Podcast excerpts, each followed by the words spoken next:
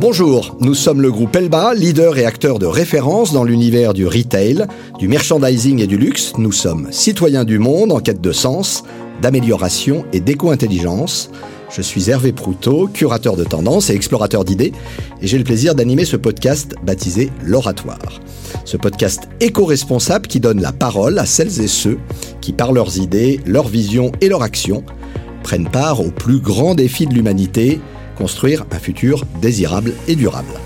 Aujourd'hui, nous accueillons Céline Dassonville, qui est fondatrice d'EtiWork, qui anime, éveille, sensibilise, forme et inspire, on va en parler, l'univers de la mode et du luxe dans l'amélioration de leurs empreintes environnementales, sociales et culturelles. Vaste programme. Bonjour Céline. Bonjour Hervé. Alors, on est d'autant plus ravis de vous accueillir que, euh, euh, à de multiples titres, euh, on est heureux que vous soyez là.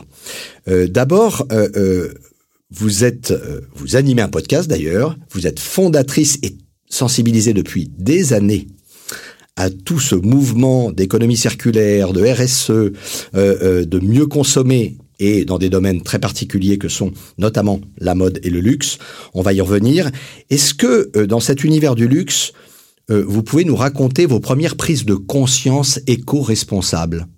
À quand ça remonte et de quelle façon euh, ça s'est intervenu chez vous? Alors j'ai eu l'occasion en 2017 de travailler pour euh, un grand nom du luxe spécialisé dans la joaillerie et ma conscience des enjeux d'impact environnemental et social était peut-être partielle. Je me disais dans le bijou, on fait un produit qui est éco-conçu, qui est conçu pour durer, pour se transmettre. Donc on est dans une certaine manière dans un domaine où la, démarche de progrès peut-être est faible. Et quand on commence à détricoter la chaîne de sous-traitance et qu'on s'intéresse pas qu'au produit, qui est dans le périmètre de notre responsabilité directe, et qu'on va regarder en fait d'où viennent les matières premières, que ce soit des pierres, que ce soit des métaux précieux, que ce soit aussi des emballages, ou ce qu'on a dans les boutiques, euh, ou ce qu'on met dans mhm. nos événements, on se rend compte qu'il y a des possibilités de mieux faire. Et je dirais c'est cette opportunité qui m'a été donnée dans une grande marque qui euh, a éveillé ma conscience au point d'avoir envie, je dirais presque d'être je ne sais pas si le terme militante est juste, mais définitivement du côté des solutions. Parce que ce que je trouve fabuleux, c'est qu'on est à un moment et à une période où on a la possibilité de mieux faire. Alors justement, euh, vous avez parlé de militante, euh, euh, vous allez nous raconter quand même, juste en quelques mots, comment vous êtes arrivé à fonder EtiWork et, et, et EtiWork est une hybridation entre une agence de conseil militante hein, et un organisme de formation et un studio créatif. Racontez-nous comment comment s'est passée la bascule et juste en quelques mots ce que vous aviez fait avant. Alors je dirais que la chance d'avoir travaillé pour une grande marque de luxe, ça m'a permis de prendre conscience qu'on n'était pas sachant. Et que peut-être derrière euh, des idéaux, des rêves qu'on avait de possession, on se rendait pas compte que justement il y avait des ressources finies et limitées. Et que peut-être euh, ce qui est le plus désirable, ce qu'on souhaite le plus, pouvait être conçu dans un meilleur respect à la fois des hommes et à la fois de la planète. Et donc, euh, au début, euh, je me suis lancée dans une épopée en me disant, mais je veux être solutionniste. Et euh, j'ai commencé en fait à me dire, comment est-ce que cette équation entre durabilité et luxe, on peut la réconcilier pour qu'elle soit plus un oxymore et on peut hmm redéfinir en fait euh, la manière dont on célèbre le beau et l'objet de luxe. Euh, et je suis partie d'abord dans une écriture documentaire. Je me suis lancée un an et demi dans cette écriture euh, documentaire. Je fais des rencontres fabuleuses avec des ONG, avec des institutions, avec des solutions sur le terrain. Et on va dire que j'étais plutôt dans un bon momentum, mais la vie est faite d'obstacles qui peuvent survenir à n'importe quel moment et le Covid, la Covid est arrivée, qui a permis d'éveiller aussi nos consciences à l'importance de la préservation de la biodiversité. Euh, et euh, le film n'a pas pu se faire. Et j'avais toute cette connaissance et ce savoir euh, sur euh, décrypter les enjeux, savoir parler des impacts positifs et négatifs, et mhm. puis euh, aller vers des solutions. Et en discutant avec un certain nombre d'acteurs, maisons de mode, marques de luxe ou jeunes marques, je me suis rendu compte qu'il y avait quand même un déficit de connaissances. Et tout ce contenu que j'avais développé euh, dans une approche documentaire, je me suis dit, mais en fait, c'est un terreau formidable à partager dans des formations pour que tout à chacun puisse s'approprier quand même cette nouvelle discipline qu'on appelle la RSE et puisse l'activer à son niveau pour créer en conscience et changer aussi nos business models. Et alors, Céline, avant, avant donc cette, période charnière et, cet espoir de documentaire, euh, et puis la Covid, euh, juste en, ah, vous, ah étiez issu de, de, quelle, de quelle formation et quel parcours en Alors euh, oui, moi je viens de la communication. Euh, et je dirais que la communication c'est extrêmement intéressant parce qu'on a la possibilité justement de chasser les tendances. Je crois que c'était l'introduction du podcast Chasseur de tendances. Et en fait j'ai vu l'évolution et la montée en puissance de cette prise de conscience sur contribution environnementale, contribution sociale, sociétale et les nouveaux impératifs euh, et devoirs qu'avaient euh, les entreprises. Et donc, euh, mon parcours en agence de publicité puis en agence corporate m'a justement permis bah, peut-être d'éveiller ma conscience un peu plus tôt que ce qu'elle a touché le grand public. Parce que j'ai l'impression qu'aujourd'hui, la nécessité d'agir commence à devenir un terreau partagé tout le monde ne sait pas comment agir, mais en tout cas, c'est plus un sujet niche, c'est devenu un sujet qu'on partage et ça, je trouve ça merveilleux. C'est vrai. Et, d'ailleurs, euh, qui a besoin d'être accompagné. D'où, d'où l'intérêt d'un certain nombre et d'organismes et d'associations et de sociétés qui, qui balisent et qui aident et qui aiguillent.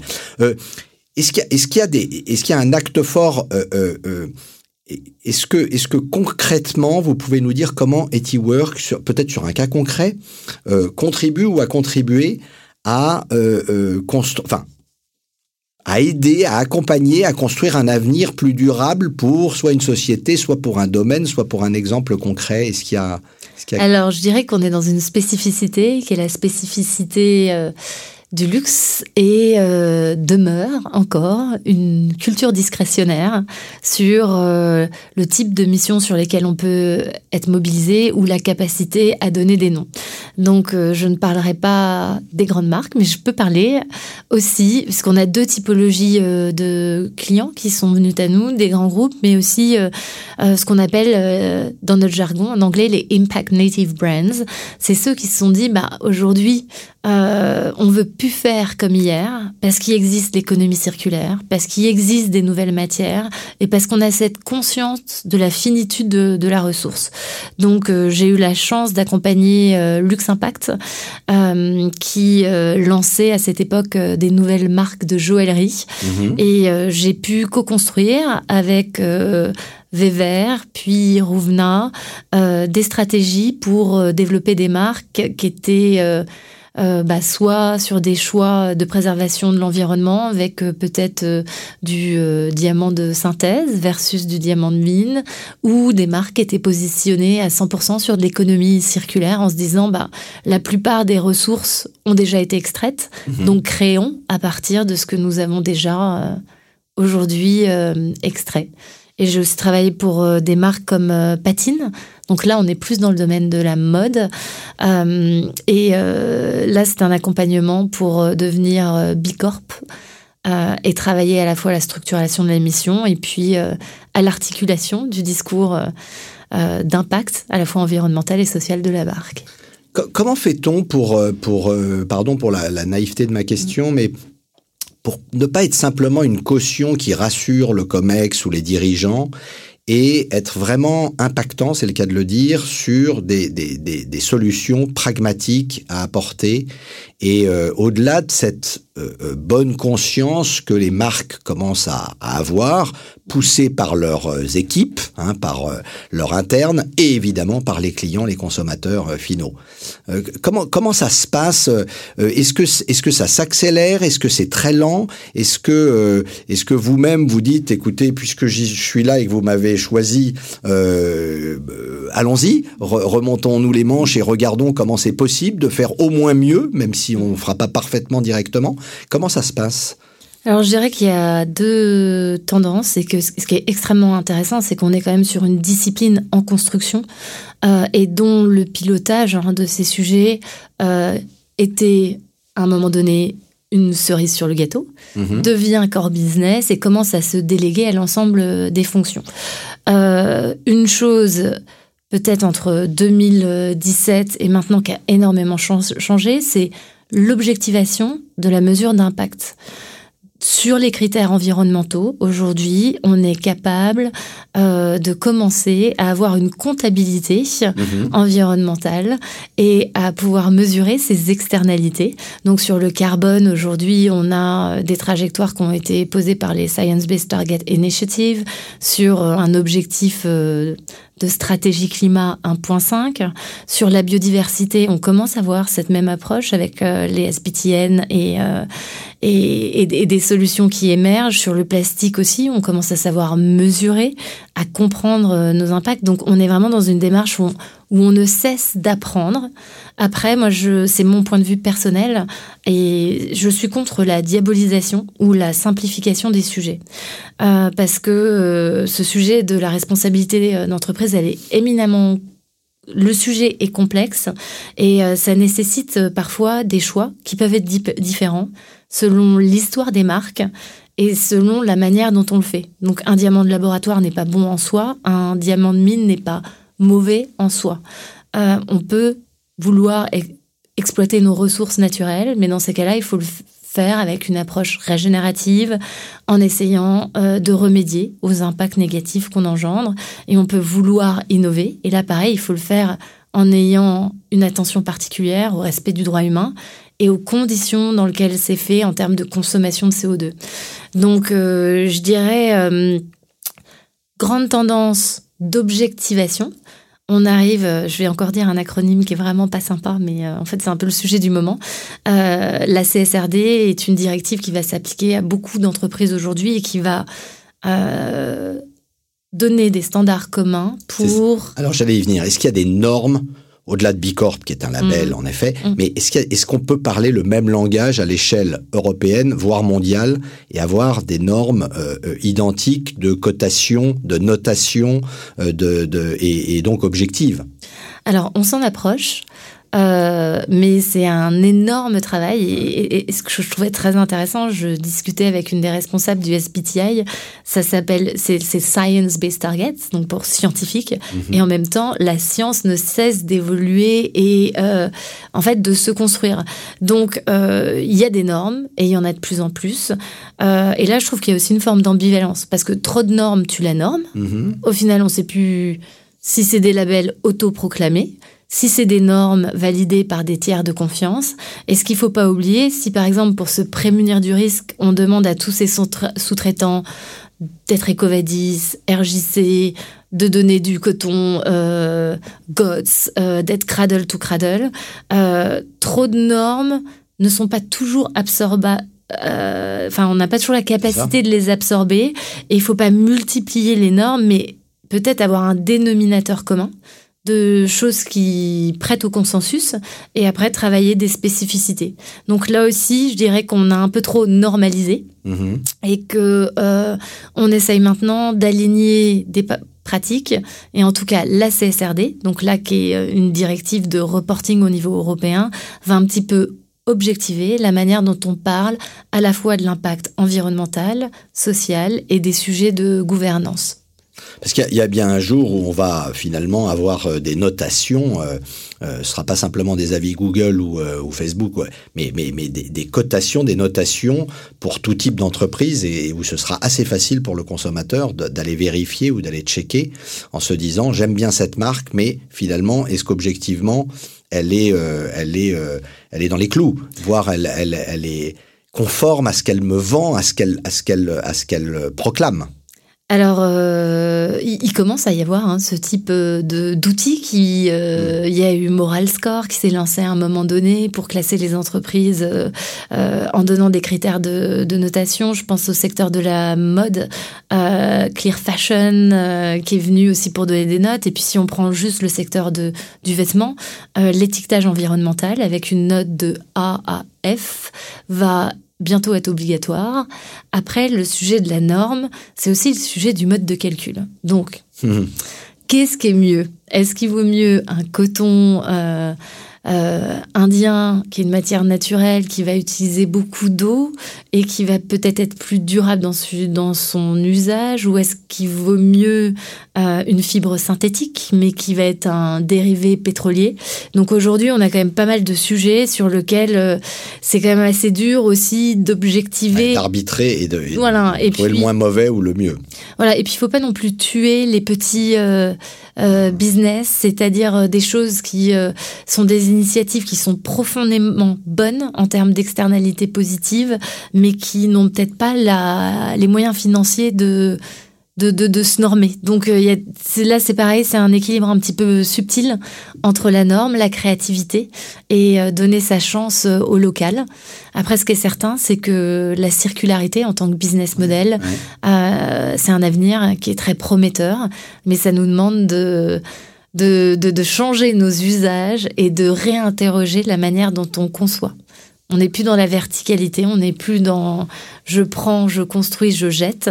On est euh, dans des cercles vertueux. Euh. Et parfois, quand même, ça coûte plus cher c'est un peu comme euh, le bio, tout le monde, tout le monde est pour, mais quand on passe à la caisse, on n'est pas toujours pour. Donc euh, comment comment comment, on arbitre ça? Ouais, comment Alors c'est pas évident et je pense qu'il y a différents aspects parce qu'il y a plus cher pour le consommateur, il y a plus cher pour la marque pour pouvoir gérer et mettre en place des solutions dans sa chaîne de sous-traitance qui donnent plus de garanties.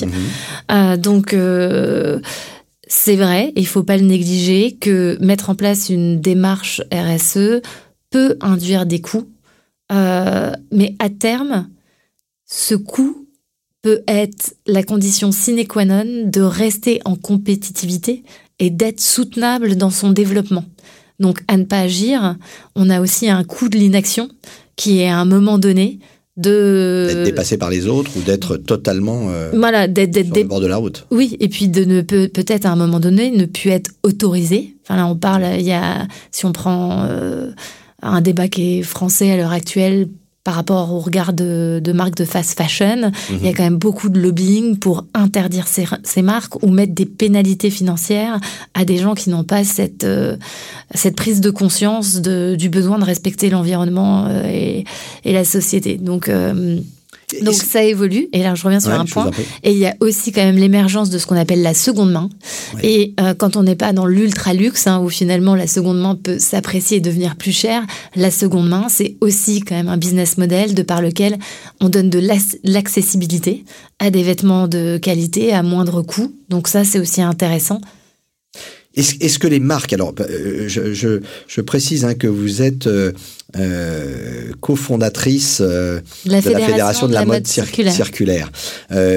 comment vous est venue l'idée et, est-ce qu'on a des exemples très concrets pour positiver et expliquer de façon justement positive et non mm. pas punitive ou les progrès qui sont faits et les, les innovations dans ce domaine?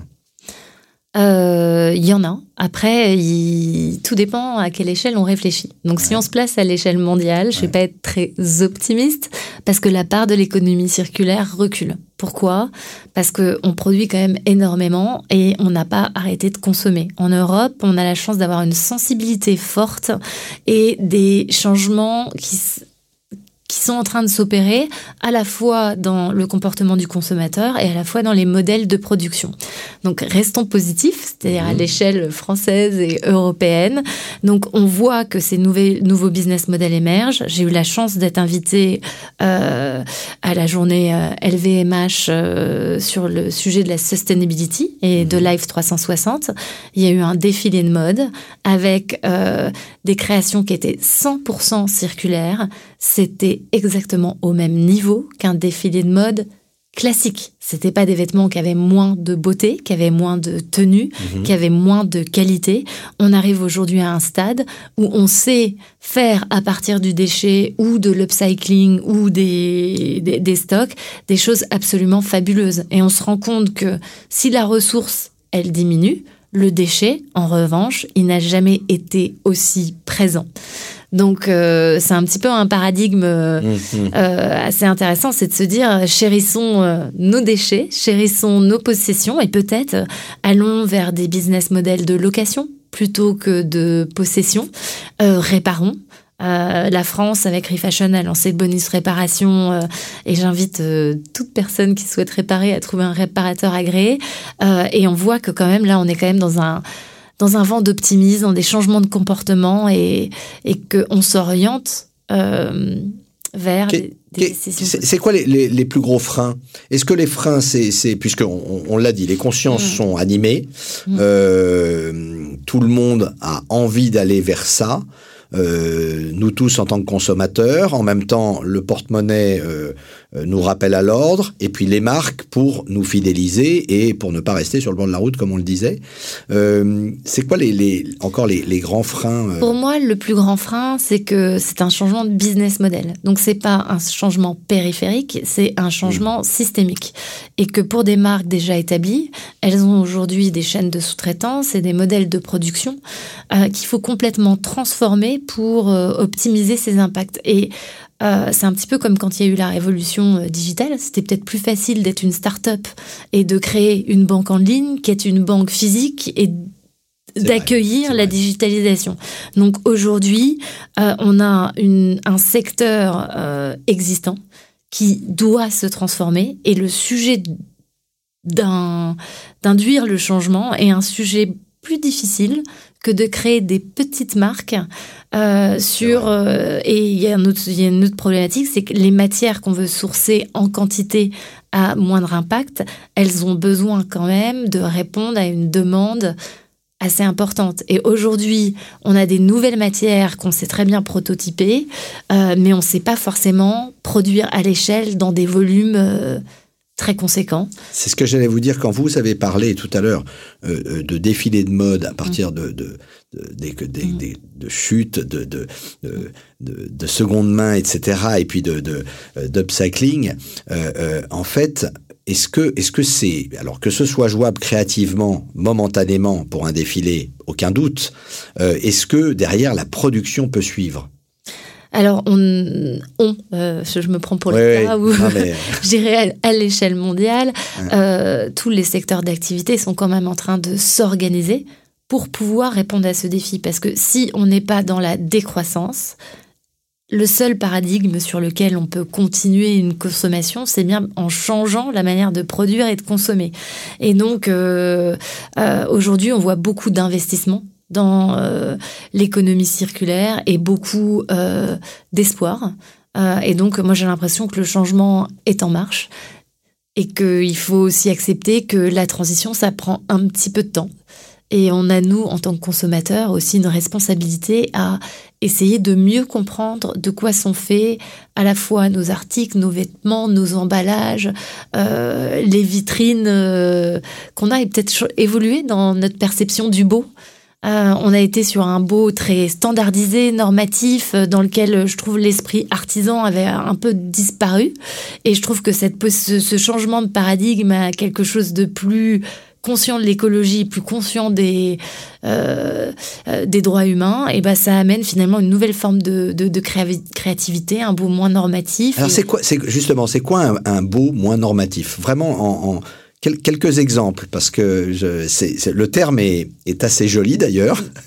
Il fait envie, mm. mais on a, euh, moi j'ai envie, j'aurais besoin que vous me le. Alors peut-être euh, au début le luxe et c'est quand même développé sur de l'artisanat. Et on a eu dans les années 80 un passage à l'échelle, une augmentation des volumes et un désir en fait euh, de proposer euh, euh, une mode, des articles très uniformisés avec la même garantie de qualité, avec des cuirs qui n'évoluaient pas avec la patine, avec la patine du temps. et on se rend compte que si on veut utiliser des teintures végétales, ça peut être très beaux, mais qu'elles n'ont pas le même euh, cycle de vieillissement que euh, des teintures très chimiques.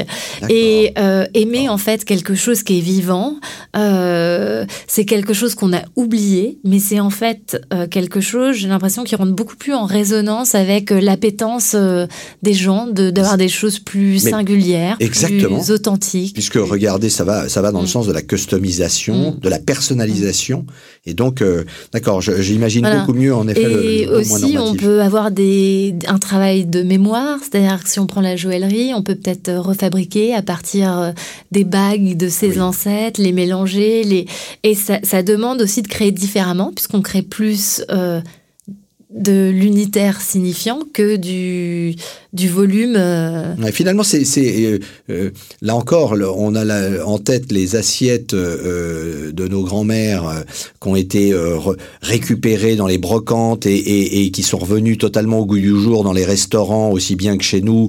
D'ailleurs, parfois recustomisées ou pas. Et, donc, c'est à l'image de, de, ça ce que vous êtes en train de. Voilà, il y a plein d'initiatives. Donc, il y en a dans la vaisselle. Chez Christophe aussi, il y a une opération pour promouvoir l'argenterie qui était dans nos tiroirs. et c'est vrai qu'aujourd'hui, on a une appétence pour quelque chose qui est un petit peu plus euh, singulier, qui mélange de la tradition et de l'ancien, euh, qui a une petite dimension de vécu, de...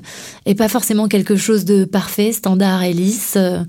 Euh, parce que je pense que ça correspond plus à la fois à l'image qu'on a de nous-mêmes en tant que société et que dans le fait d'accepter cette beauté qui est peut-être un peu moins normative, on revient à quelque chose de de, plus authentique, peut-être. Plus humain. Ouais. ouais, D'accord. Euh, euh, dans, les, dans les actions immédiates, si, si, si, on pouvait, si vous aviez la baguette magique pour agir plus vite et plus librement, sans, sans contrainte, qu'est-ce que, qu'est-ce que vous feriez pour accélérer cette transformation? C'est, c'est pas sympa de me poser cette question parce que en fait il y, a énormément de choses à faire et c'est extrêmement dur en fait de les synthétiser euh, mm. et on parle aussi là de plusieurs secteurs d'activité la mode l'emballage le point of sale l'événementiel l'expérience donc euh, peut-être euh, pour être synthétique il y a un plaidoyer en tout cas à la fédération de la mode circulaire qui est disponible gracieusement sur le site de la fédération de la mode circulaire et en fait ça liste un certain nombre de solutions qui euh, agissent à différents niveaux de la chaîne de valeur et qui impliquent euh, parfois le consommateur, parfois les, les fabricants, parfois les sous-traitants. Et je trouve que c'est un document qui est, euh, qui est très enrichissant parce qu'il il, est que orienté sur des solutions et sur une manière dont on peut mieux exercer ses responsabilités. Après, un point moi qui me paraît essentiel, c'est que si on n'est pas formé à justement comprendre ce sujet des empreintes environnementales et sociales, euh, à euh, naviguer entre mhm. euh, les patrimoines immatériels et le sujet de la tradition, on peut pas euh, être bon. Et donc, euh, il faut accepter quand même de revenir un petit peu sur les bancs d'école. Et il y a tout un, volume de réglementation au niveau européen et de nouvelles sciences et de nouvelles connaissances euh, où, si on n'est pas accompagné, on voit ça comme une contrainte et on ne voit pas la marge de manœuvre pour la créativité. Et si on veut que tout à chacun, consommateur, employé, se mobilise et se motive, eh ben, il faut donner envie. Et donc, faut arrêter d'être éco-anxieux en permanence et il faut accepter de parler de solutions. Est-ce qu'il y a un ouvrage Est-ce qu'il y a, euh, est-ce qu'il y a euh, euh, un truc pour les nuls Enfin, je sais pas, un, un, l'éco-responsabilité pour les nuls. Enfin, est-ce qu'il y a, est-ce qu'il y a un ouvrage référence ou, ou quelque chose que vous pourriez nous conseiller de lire ou voilà ou de ou... Alors, je dirais qu'il y a, il y a plein, enfin des très bons podcasts, il y a des très bons documentaires, il y a des très bons films, il y a des, il y a en fait de, il y a des très bons livres euh, et il y a des très bons sites pour se documenter. Euh, Peut-être un des services que EtiWork rend gracieusement, c'est de mettre à disposition une librairie où on essaye, en tout cas sur le secteur qui est le secteur d'activité d'EtiWork, c'est-à-dire industrie créative et essentiellement euh, luxe et, mode et luxe, euh, de lister, euh, de, de, partager en fait l'ensemble des études pour s'auto-former sur, sur ces thématiques. Euh, je pense aussi à The Good Good, qui est euh, aussi cofondatrice de la Fédération des modes circulaires. C'est un nouveau média qui qui euh, parle de ça et qui démocratise la connaissance. Donc donc oui, qui éveille aussi. donc donc en fait, en, en pour, pour, résumer, évidemment c'est en marche, enfin tout est en mm. marche.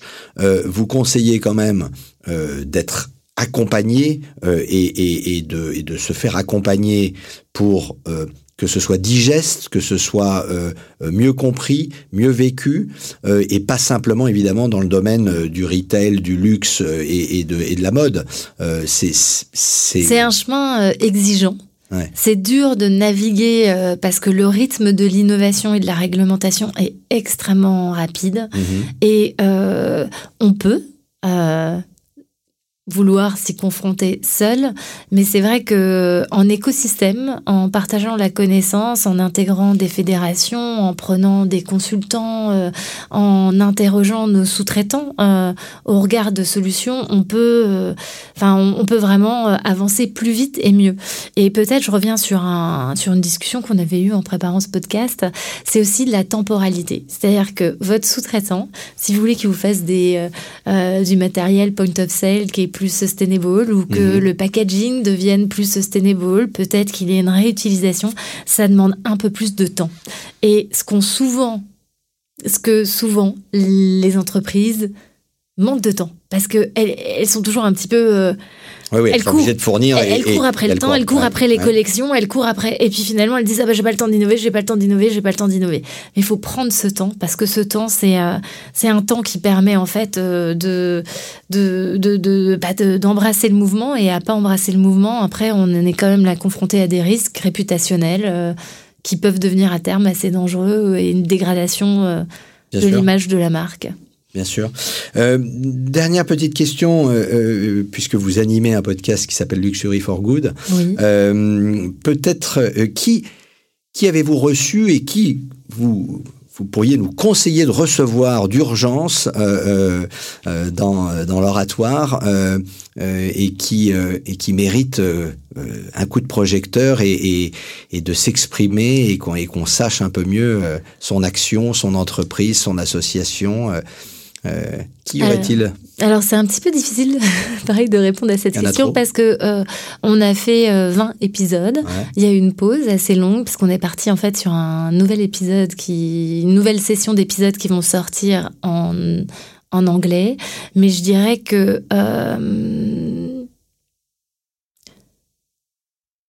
Là, vous les passez en revue un par un, c'est ça? Voilà, j'arrive pas à me dire il y a une personne mieux qu'une autre parce qu'en fait, c'est des personnes qui agissent à différents niveaux. Il y a des marques qui vont proposer des solutions euh, différentes et là, je pense euh, à Courbet, à Héloïse et à Bellard, à Rouvna, à Vévert, qui sont euh, à Mazarin, euh, qui sont, qui sont des nouvelles marques avec des propositions très intéressantes, mais il y a aussi des solutions systémiques. Hein. Mhm. Euh, on n'a pas parlé du digital passport qui va, qui va permettre quand même... Parlons du digital passeport pour finir. Donc euh, je pense à Ariani, je pense aux solutions aussi d'étiquetage, de traçabilité, de...